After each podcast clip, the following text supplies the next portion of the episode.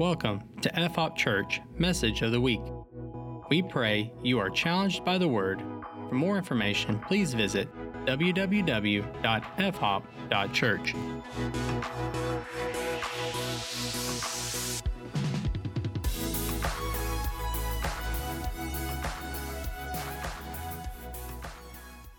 Turn with me to 1 Corinthians chapter 2. Um, and while we're turning there, I just want to say um, I keep telling this to my cross country team. I'm so ready for social distancing and all that to be over because there's so many things that we normally do that we can't do. I, I'm just ready for a church dinner again. You know, um, where we can all just sit down.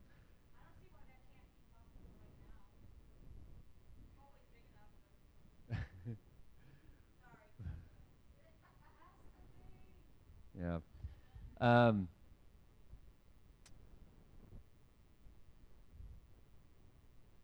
there's there's a uh,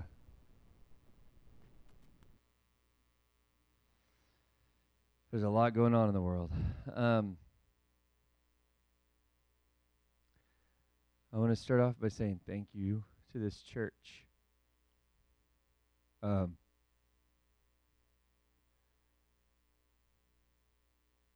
because it's been a really, really, really hard last two months.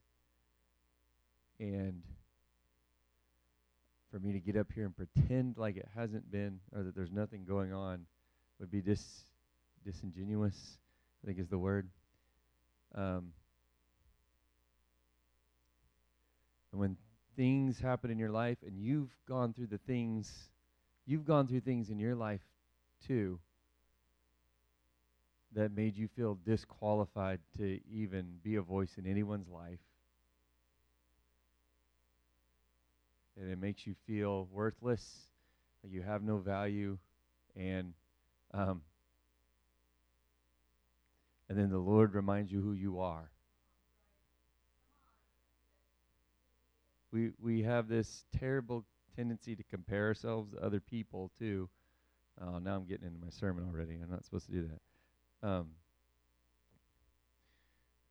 the other day, I was trying to be a little bit helpful with some of the branches and stuff that were tearing down at the house, get ready for this camp. I reached out and grabbed a branch, and I got this big old splinter in my hand. Just hurt. Took me two days to get it out. It just hurt. I whined about it so much. Also, Eddie got an entire sh- tree shoved into his arm. Eddie, will you just roll up your sleeve? Just, uh, I know, but I just want you to see it. Guys, I got a splinter though. No, wait, no, don't look at him. Look at me. I got a splinter. I got a splinter. And I think what we forget is that what a person is walking through is still painful to them. And and guys, the reason I say this is because like who who I am as a pastor. And God is reminding me of that. And you get to the place where you're tired of walking in the room and and everyone feels like your problem is the biggest problem in the room. And over the last, especially the last couple of weeks, as I've been talking to you guys, um, hearing things that you're walking through and problems that you're having and there's this hesitancy for you for some of you to even bring it up because well pastor's going through a hard time right now guys when you're walking through something it's painful to you and and i'm not comparing the pain and i'm not comparing what you're walking through with anything else what i say that to say this is that like i want a pastor i want a shepherd I want to know what you're walking through. And I don't want you to hold back because you're like, well, I know you're going through a lot right now too. You do not have to preface you don't have to preface what you're about to tell me with that. Um, on any given day, so many of us are walking through so much. And that's that's the heart of the body of Christ is to is like when one rejoices, we rejoice with them. And when when one's going through a hard time, we go through that hard time with like like we're there for each other and that's that's what this church you guys have been so good about and and what i'm trying to say is i'm I want to be that. You, you've been that to me for the last two months, and I know you will continue to uh, be that for me because um, there's hard days ahead. But what I'm saying is, I want to want to be that back now. Like, yeah, I backed up for a few weeks. I took some time off. I was gone last week, and now I just want to say thank you for for allowing me to take that little sabbatical last week, and and um, so refreshing. And God did so much in my life last week, and just speaking into my identity of who I am. And uh, He's so good. He's so faithful. And um,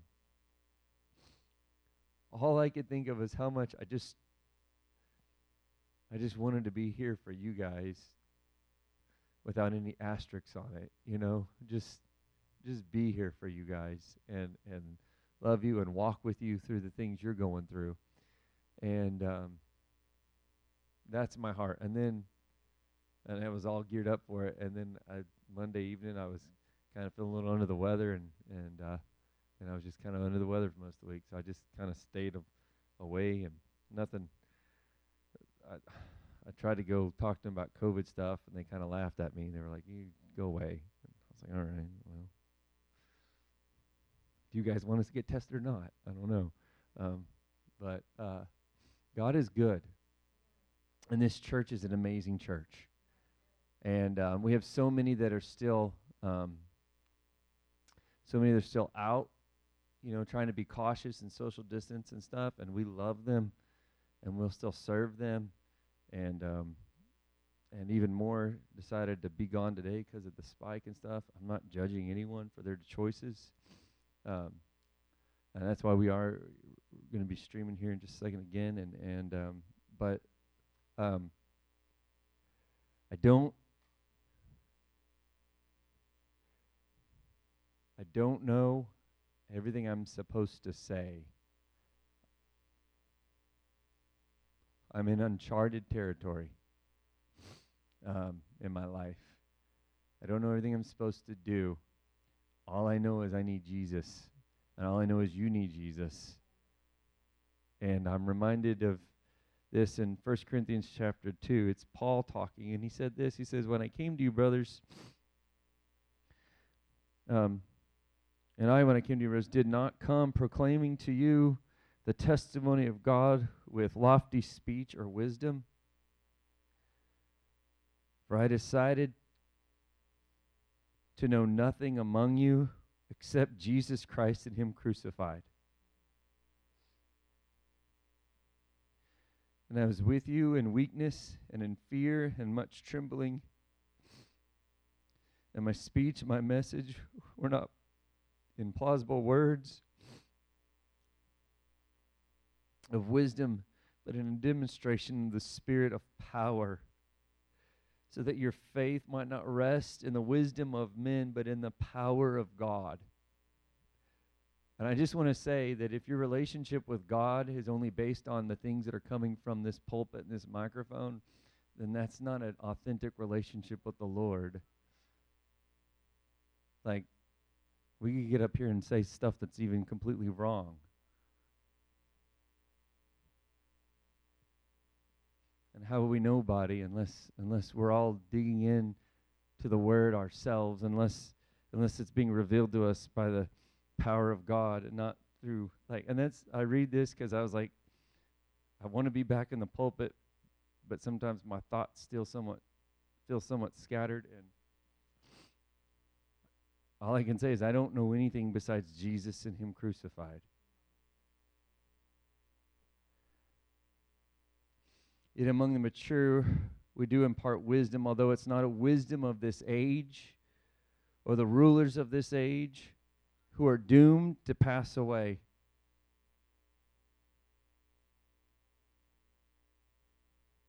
But we impart a secret and hidden wisdom of God, which God decreed before the ages for our glory. None of the rulers of this age understood this, for if they had, they would have not crucified the Lord of glory. But it is written, What no eye has seen, nor ear heard, nor the heart of man imagined, what God has prepared for those who love him. These things God revealed to us through the Spirit, for the Spirit searches everything, even the depths of God. The world is looking for a perfect man. The world is looking for a perfect man or woman or person. Um, we know this. We've seen this this week. In the last few weeks, as as monuments are being torn down of all these people who did great things, but they weren't perfect people.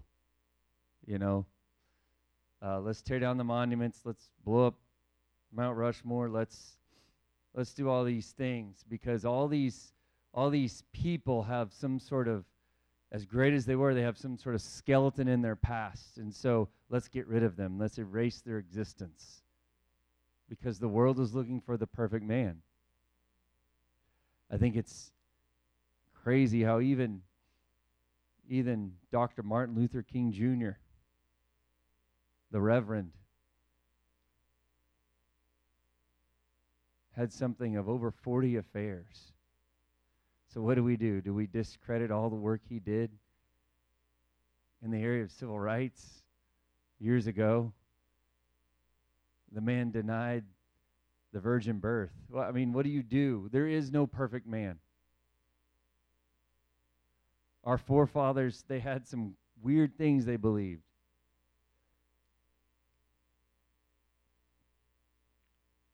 And so we'd like to discredit somebody because they believe one thing different than we do.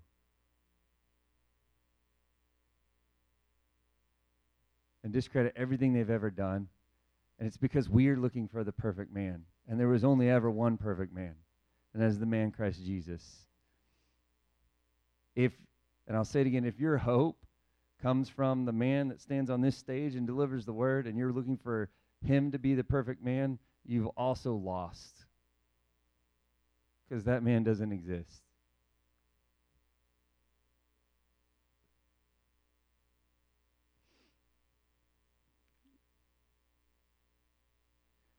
In Ephesians 4, it's talking about the body of Christ and how we're supposed to grow together in unity. And the example it gives us is that we would grow in unity of faith of the knowledge of the Son of God. And it says that Son of God is a perfect man. He's the perfect man, and that we're going to measure up to the stature of the full fullness of Christ. Like, like the reason we come together as a body is so that we can look at Christ together and grow together into Him, and He's the perfect man. And so, as we're together and as, as we hang out with one another, and some of you are going to do some screwy things. Some of you are going to say some some things that don't match what this book says. But the reason we come together in the body of Christ is so we can look at each other and say, whoa, whoa, whoa, whoa, whoa, whoa, whoa. I love you, brother. That's not the way. I love you, sister, but you, you can't be talking like that. Um, what's it say here? And the reason the reason people withdraw from fellowship of brothers and sisters in Christ is because They're uncomfortable being sharpened because iron sharpens iron. And so people withdraw because they're afraid that something that's in you is something they need to have in them, which is the part of Jesus that we're supposed to share with one another. Not in a judgmental or condescending way, but to provoke each other to good works, as the scripture says. And so as we sit in this room together, even as I talk today, and you go home and you sit around the table and talk about the message for the day, which I hope you do, um, as you could say, you know what? What he said here, I saw in my life, or what he said there maybe wasn't quite right. Like, I'm not above criticism, ladies and gentlemen. I'm not a pope, thank God. I'm a man of God who wants to shepherd a group of people and that's something I forgot for several weeks. I'm not trying to be the know all. I'm trying I'm trying to be the lead follower. And I believe God has a direction for this church. And that's another thing I want to say because of camps being canceled. I know a lot of you had days off for that. And I'm hoping you can get those days back on the on the 27th and 28th of this month, the end of the month. That's a Tuesday, Wednesday. Um, there's a conference um, that I really wanted to go to. I was going to ask you guys to send me to it next year because it's kind of pricey and it's kind of far away and it's all this social distancing. I wasn't sure. I was like, maybe the church will send me there next year for this conference. It's uh, the Grow conference, and um, anyway, I was talking about a lot over the last weekend with this other church, something I was already interested in, and something they do, and so I was like, oh, this is kind of a God thing. And then Monday, I got the email that they've canceled the conference and they've gone to a virtual conference which means they're going to be broadcasting the whole thing, and they decide the whole thing's going to be free. You can bring as many people as you want. And so I was like, hey, this is what I want. And what a better time in the midst of the turmoil and craziness that's going on in the world. The world doesn't know what it wants, it's looking for the perfect man. What a better time for us to come together as a church for a couple of days and to listen to some leaders declare some vision, and then for us to sit down and say, okay, what does that look like for Forerunner House of Prayer? What is the vision? And, and I don't, guys, I don't just want to be a good leader or a healthy leader. I want to be an empowering leader. And what I believe that means is an empowering leader creates other leaders who can lead. And, and what that means is if you can if if I can communicate the vision of this church clear enough, then you can make decisions on your own without having to come to me and say, "Does this match what we want to do?" Because you'll already know the heartbeat of this place. Because the reality is, and let me tell you, the the heartbeat of this place is for this community to know God, not for this community to know Forerunner House of Prayer. How how great is it if if you're ministering to somebody for weeks and it takes them weeks to find out that you actually go to church here, but they saw the Jesus in you the first time they met you, that doesn't bother me at all. I mean, if we have to take the name off the church, we will. The name doesn't matter. The Jesus in us matters. And we want people to know him. And that's my heart, is that is that and, and that's what I realized last week is, is I want to walk with you guys so that you can know him more. As you're walking through your hard times and things are happening, I want to walk with you so that you can know him more. So that we can grow into the knowledge of the Son of God, the perfect man, to the measure and the stature, the fullness of Christ. The fullness of Christ. Colossians 1:15 says that Jesus is the image of the invisible God, the firstborn of all creation. And in 2 Corinthians 4 4, it tells us that, that the God of this world has blinded the minds of unbelievers to keep them from seeing the light of the gospel of the glory of Christ, who is the image of God. Like, the world is literally like they're blinded And so, what's our response, people of God? Is is it our response then to be like, they're blinded? I can totally see it. And sometimes, uh, it bothers me. It bothers me when I walk into a room of people who are talking about how blinded the world is. And I apologize if I'm about to step on your toes a little bit. Um, sort of. Um, Sometimes we really, really like to talk about how blinded the world is. And I've sat and listened to heated debates between believers about how blinded the world is. And all I can think is, of course they're blinded. And what's our response? Is our response to jump in and say, yeah, oh, you're not going to believe how blinded. And, you know, you can see how blinded the world is. You just watch the news. That's our source of the world is blinded. That's that's the for a believer when you watch the news, you should change the name of the news in your head to the world is blinded. And then we get together other believers, and that's all we want to talk about.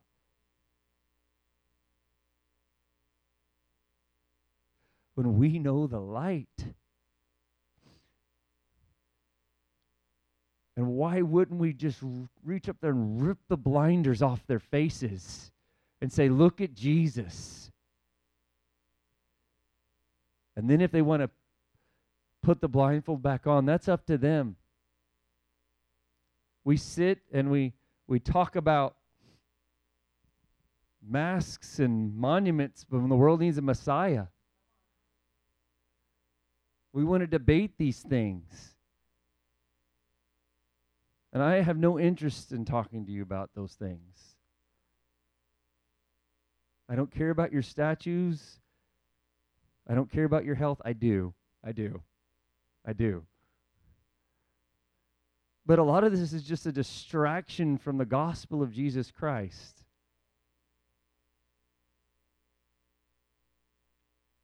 We're supposed to serve other people and love them with the heart of Jesus Christ not talk about how blind they are.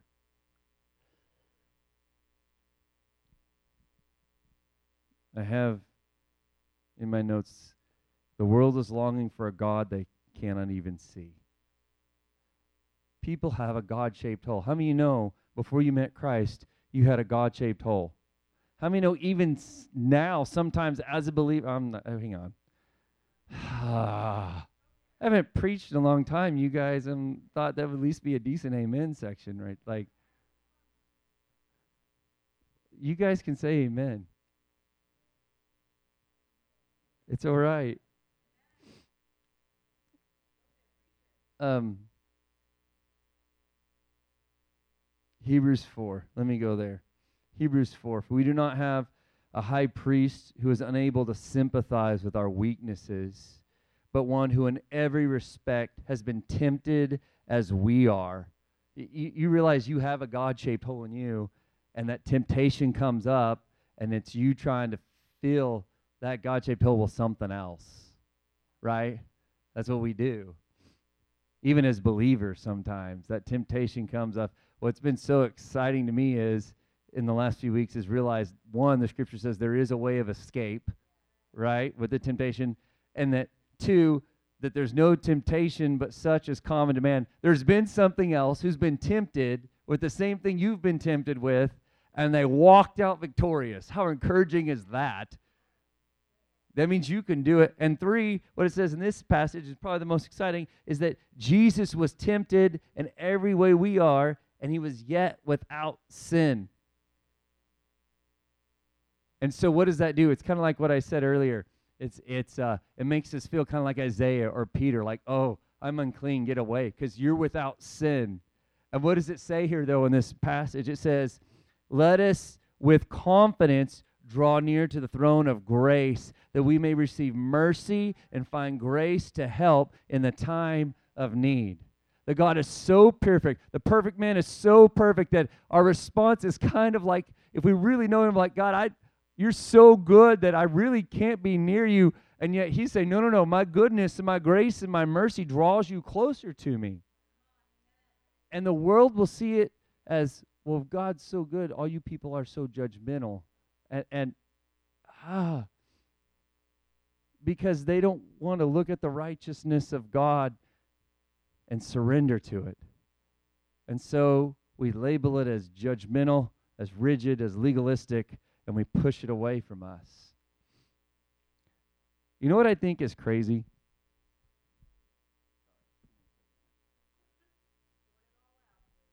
Planet Fitness.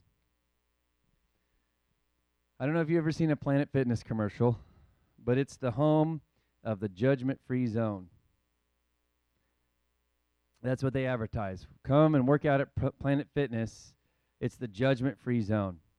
And what they're marketing is trying to do is is they're trying to get people who are uncomfortable going in to work out because you know you, I don't want to go in there because everyone will be looking at me.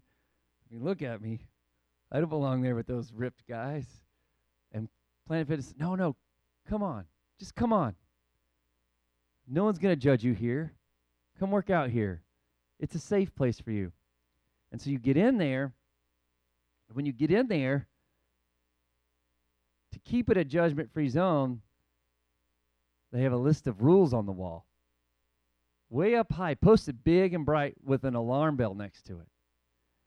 Things like keep your shirt on at all times. Okay? No grunting or yelling during your workout. Oh, okay. And the list goes on and on and on like that. So if, if you're lifting and you get a little bit loud and you go, ugh, oh, that alarm goes off because you yelled while you were lifting, even if it was hard. Because we don't want people to feel uncomfortable. Because you've been in the gym before and the guy next to you was rah, rah, every weight, and it just made you feel uncomfortable. So the judgment free zone has a list of rules and an alarm bell that if you break them, the alarm bell goes off and they kick you out. And there's some pretty great YouTube videos of people getting kicked out of Planet Fitnesses for breaking the rules. The judgment free zone, which to me just seems like it's full of so much judgment. Versus the place I've worked out for a long time, which has big ripped guys, and you just kind of do you, and everyone's super encouraging, and there's not a list of rules, but everyone's super encouraging. It's just relationship, is what it is. What's crazy is the world, that's what they do. They pervert purity. And so, oh, it's a judgment free world. We should, you be you. You do you. You do you. Well, Thomas Jefferson did him. And now we're going to tear down all the statues. Donald Trump is doing him. And we either love him or we hate him. Joe Biden is doing him. And we love him or we hate him. Like like the hypocrisy in the world, we they don't even see it. Why? They're blinded. And they're looking for the perfect man. Here's the reality is I don't know if you realize this, but we serve a jealous God. I've said this before, and I, I, I watched a TV interview with Oprah, the famous talk show host. Um, I bet my kids don't even know who Oprah is. Um, now what's uh, now you're amening? Come on now. No, I'm just kidding. and how she talked about her walking away from her Christian faith in her late 20s because she was in a church service and the pastor's up giving a fiery message about the attributes of God, talking about how God is a omnipotent God. And God is a holy God. And God is a jealous God. And that bothered her. So much so that she stopped believing in the Christian God. But the word tells us and I'll, for the sake of time, I'll just tell you in Exodus 20, verse 5, and in 2 Corinthians 11, 2, amongst other places such as Deuteronomy 4 and Exodus 34 and Isaiah 42, other places that our God is a jealous God. Now, this is not a jealous God as in a self centered possessiveness with unreasonable domination. That's not the God we serve. If you want to live in darkness, He will let you. But this is a God who wants an exclusive and pure relationship, like in a marriage. Next next Saturday, we got a couple getting married here, Dylan and Cicely. You guys excited? I'm excited. It's gonna be a it's gonna be a great time. It's not unreasonable for Dylan if after church Cicely walks across the room and just starts flirting hardcore with some other guy inappropriately it would not be inappropriate for Dylan to get jealous.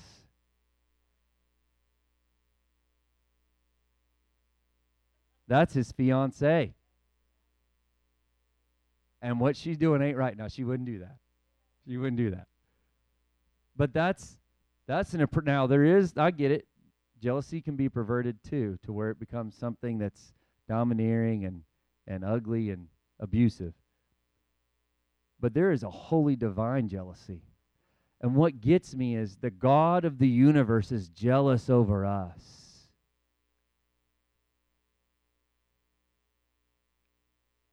And we get content with other things. And it's it's just it bothers me. It bothers me how much that the bridegroom desires his bride and, and the bride she wants to turn her eyes to other things.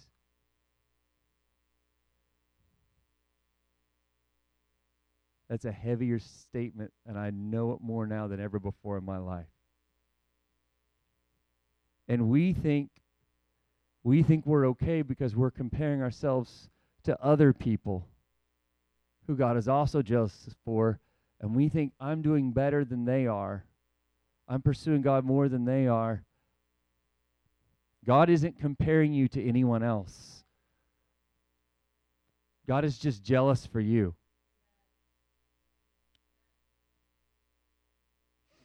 2 Corinthians 10 12, it says, Not that we dare to classify or compare ourselves with some of those who are commending themselves. But when they measure themselves by another and they compare themselves with another, they are without understanding. And and we don't uh, we don't always do this actively. Teenagers, we do it a lot, or you do it a lot. We did a lot. Well, I don't go out and do all the things those guys do. I just do these things. But, ladies and gentlemen, adults in the room, we do it too. Not realizing that it takes the same blood of Jesus to forgive us of our sins as it does anyone else that we encounter on a daily basis. I almost said, You are not special. You're special, but you're special just like everyone else. Like, like the Lord, He just wants your heart and He wants it completely. He's jealous over that. And our eyes turn to other things, and, and I can't help but think that it breaks the heart of the Father who just wants us. He just wants us completely. The perfect man. The perfect man desires relationship with us, even though we're so screwed up. In John chapter 19, I'll just read it to you if you don't mind. It says this It says, Then Pilate took Jesus and flogged him. And the soldiers twisted together a crown of thorns and put on his head and arrayed him in a purple robe. They're, they're mocking him here. And they came up to him, saying, Hail, King of the Jews, and struck him with their hands. Pilate went out again and said to them, See, I'm bringing him out to you that you may know that I find no guilt in him. So Jesus came out wearing the crown of thorns and the purple robe, and Pilate said to them, Behold the man. When the chief priests and officers saw him, they cried out, Crucify him! Crucify him! And Pilate said to them, Take him yourself and crucify him, for I find no guilt in him. The Jews answered, We have a law, and according to that law, he ought to die because he has made himself the Son of God. When Pilate heard this statement, he was more afraid.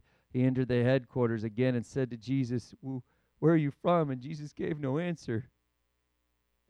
So Pilate said to him, You you will not speak to me. Do you not know I have authority to release you and authority to crucify you? And Jesus answered him, You would have no authority over me at all unless it had been given you from above. Do you realize that God has the greatest authority? And Jesus is the perfect man. In him there is no guilt and yet he died. Why? Why does Jesus die? The perfect man. Romans 3 tells us that the, the wages of sin, the payment for our wrongdoing, is death. And so here's the sinless man who never owed a death. His blood was so precious and so pure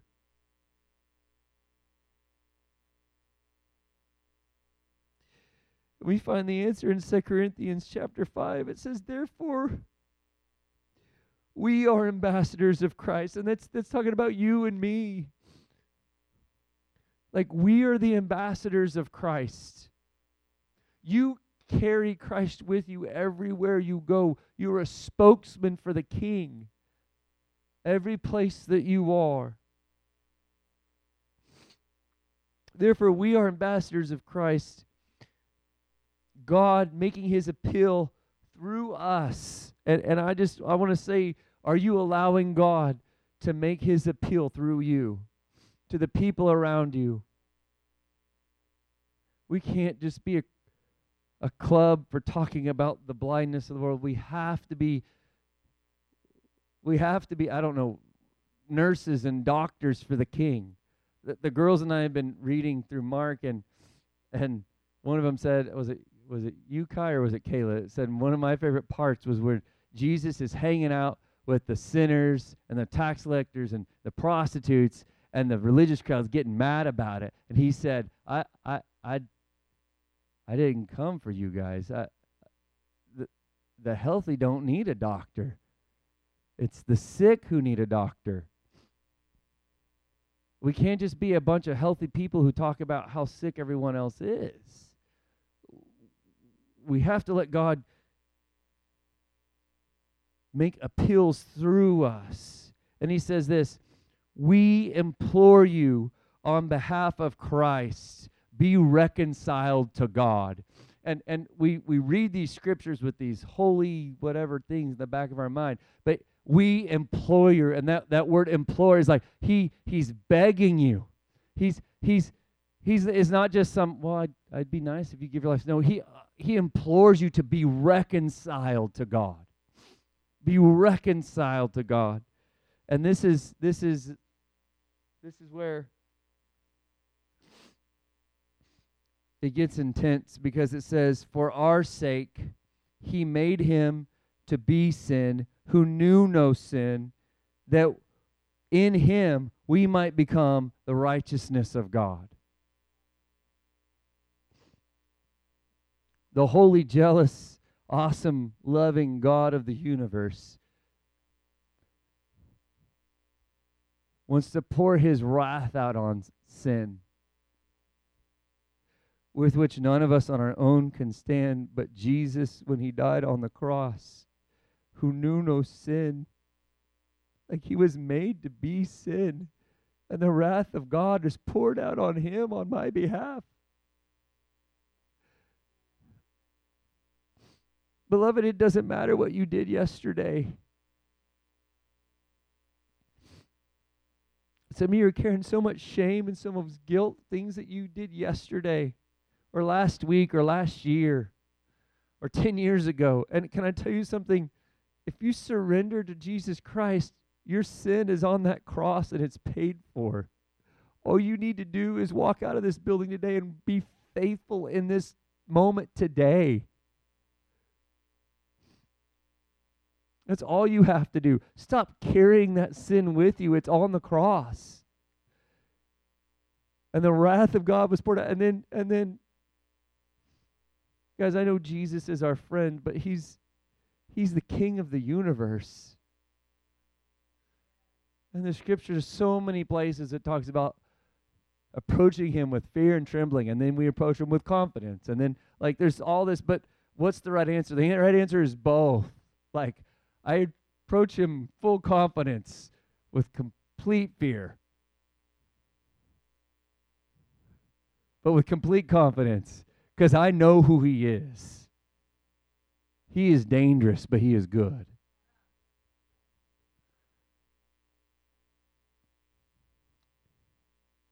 And then this perfect man proves he's God by rising from the dead. And can I tell you, friends, he's coming again. He is coming again. Interesting. In the parable of the Good Samaritan, I have a hard time not believing that uh, yes, I know Samaritan is a good example for us as believers, but I have a hard time not believing that Jesus was actually talking about himself as the Samaritan. The Samaritans who were rejected by the culture of that day. Jesus, who was rejected by the culture of the day. And what does Jesus do? What does the Samaritan do? He comes, He picks the man up out of the ditch, what the religious crowd could never do. He, he binds his wounds. He takes care of him. He nurses him. Then he takes him to the inn.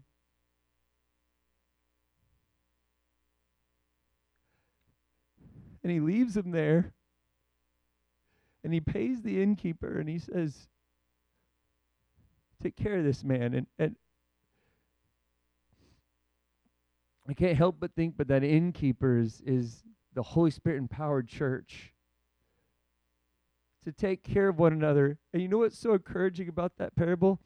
Is that the Samaritan says, And when I come back, whatever you've done, I will I will repay for in full. Right? And so here's the here's the reality, people of God, that, that we must take care of one another and lift each other up. But the but the Samaritan is coming back. Whatever it's cost you to invest in the lives of other people, he will repay you in full. And this is this is where we want to live. We must be people who live in grace and love and forgiveness. I might preach on forgiveness next week, I don't know. All I know is God will not send you to heaven with anyone you haven't forgiven.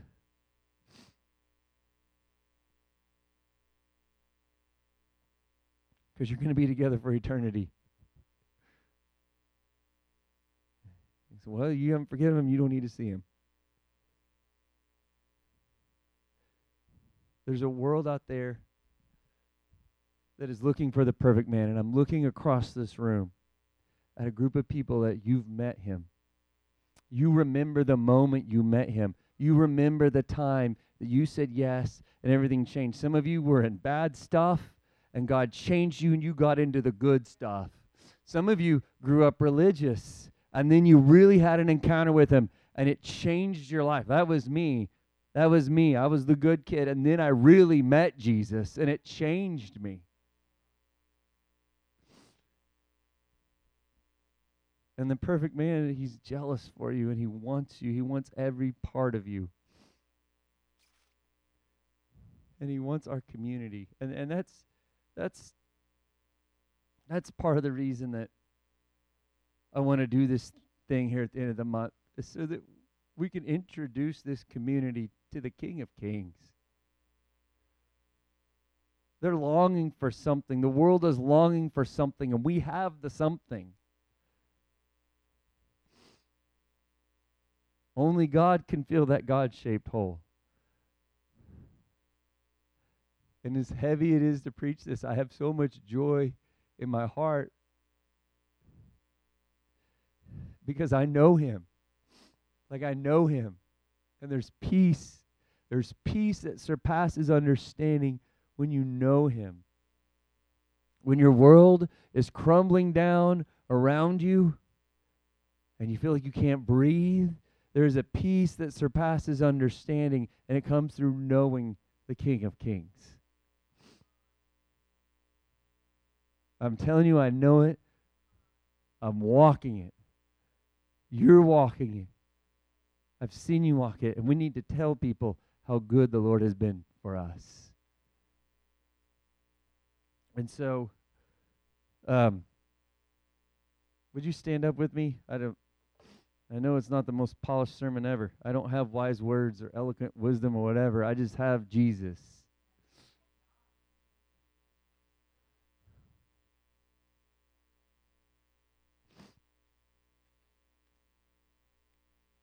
Would you just close your eyes for a moment? Just so that you're not distracted. Here's the reality. The reality is is we will all stand before God and we will all stand before God alone.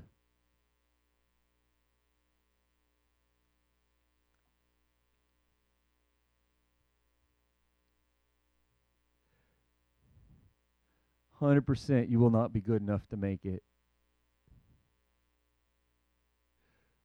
But there's a way of hundred percent knowing that you will anyway.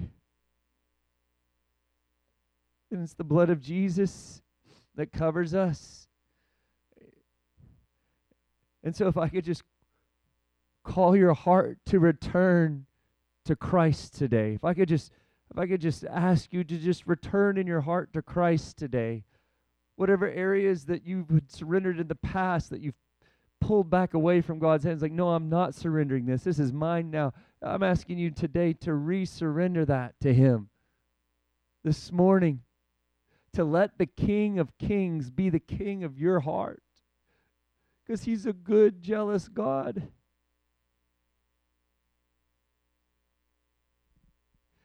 He wants to be with you.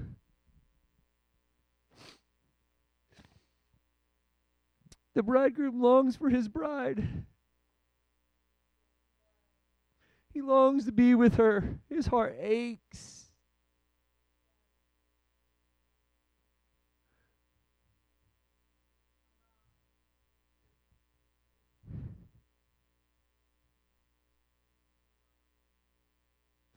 Return to the Lord.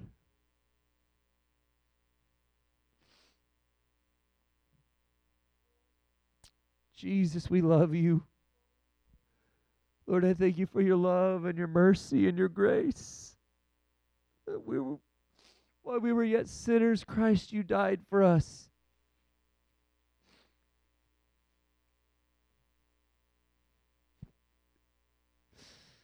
God, I thank you for the joy that you've put in our hearts of knowing you. Thank you for the light that shines in the darkness or we know that the darkness doesn't understand it, they don't comprehend it. But God, I pray that your light would shine on all the more. God, that we wouldn't be a people who keep trying to explain the light, but we be a people who just are the light.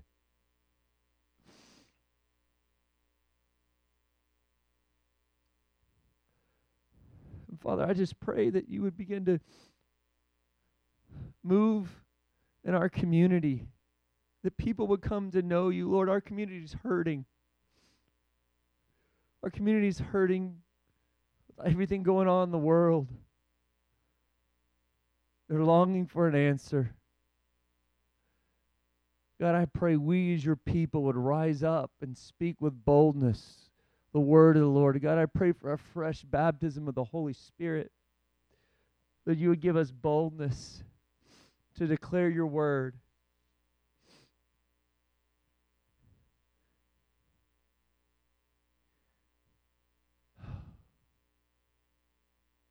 Lord, I thank you for newness of life that comes through Jesus Christ.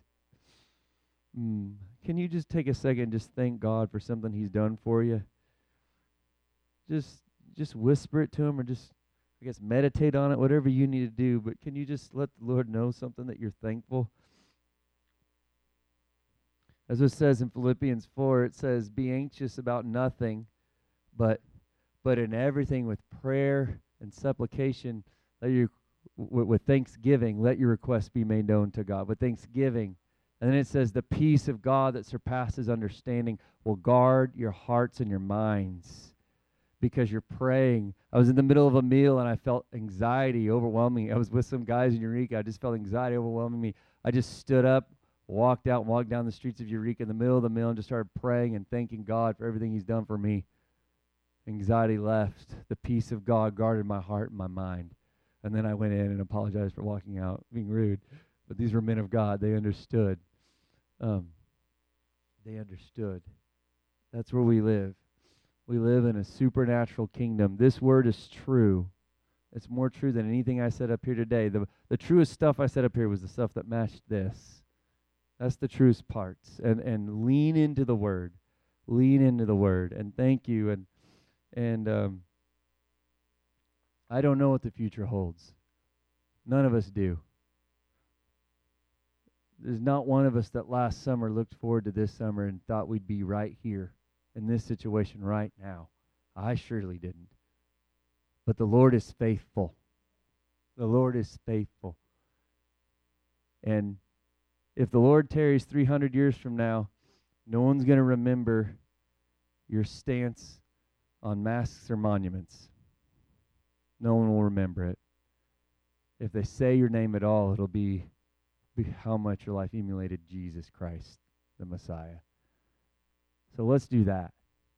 Uh, you're, I mean, have opinions about things. I'm not saying don't have opinions about things. I'm just saying the most important thing of you is your Jesus.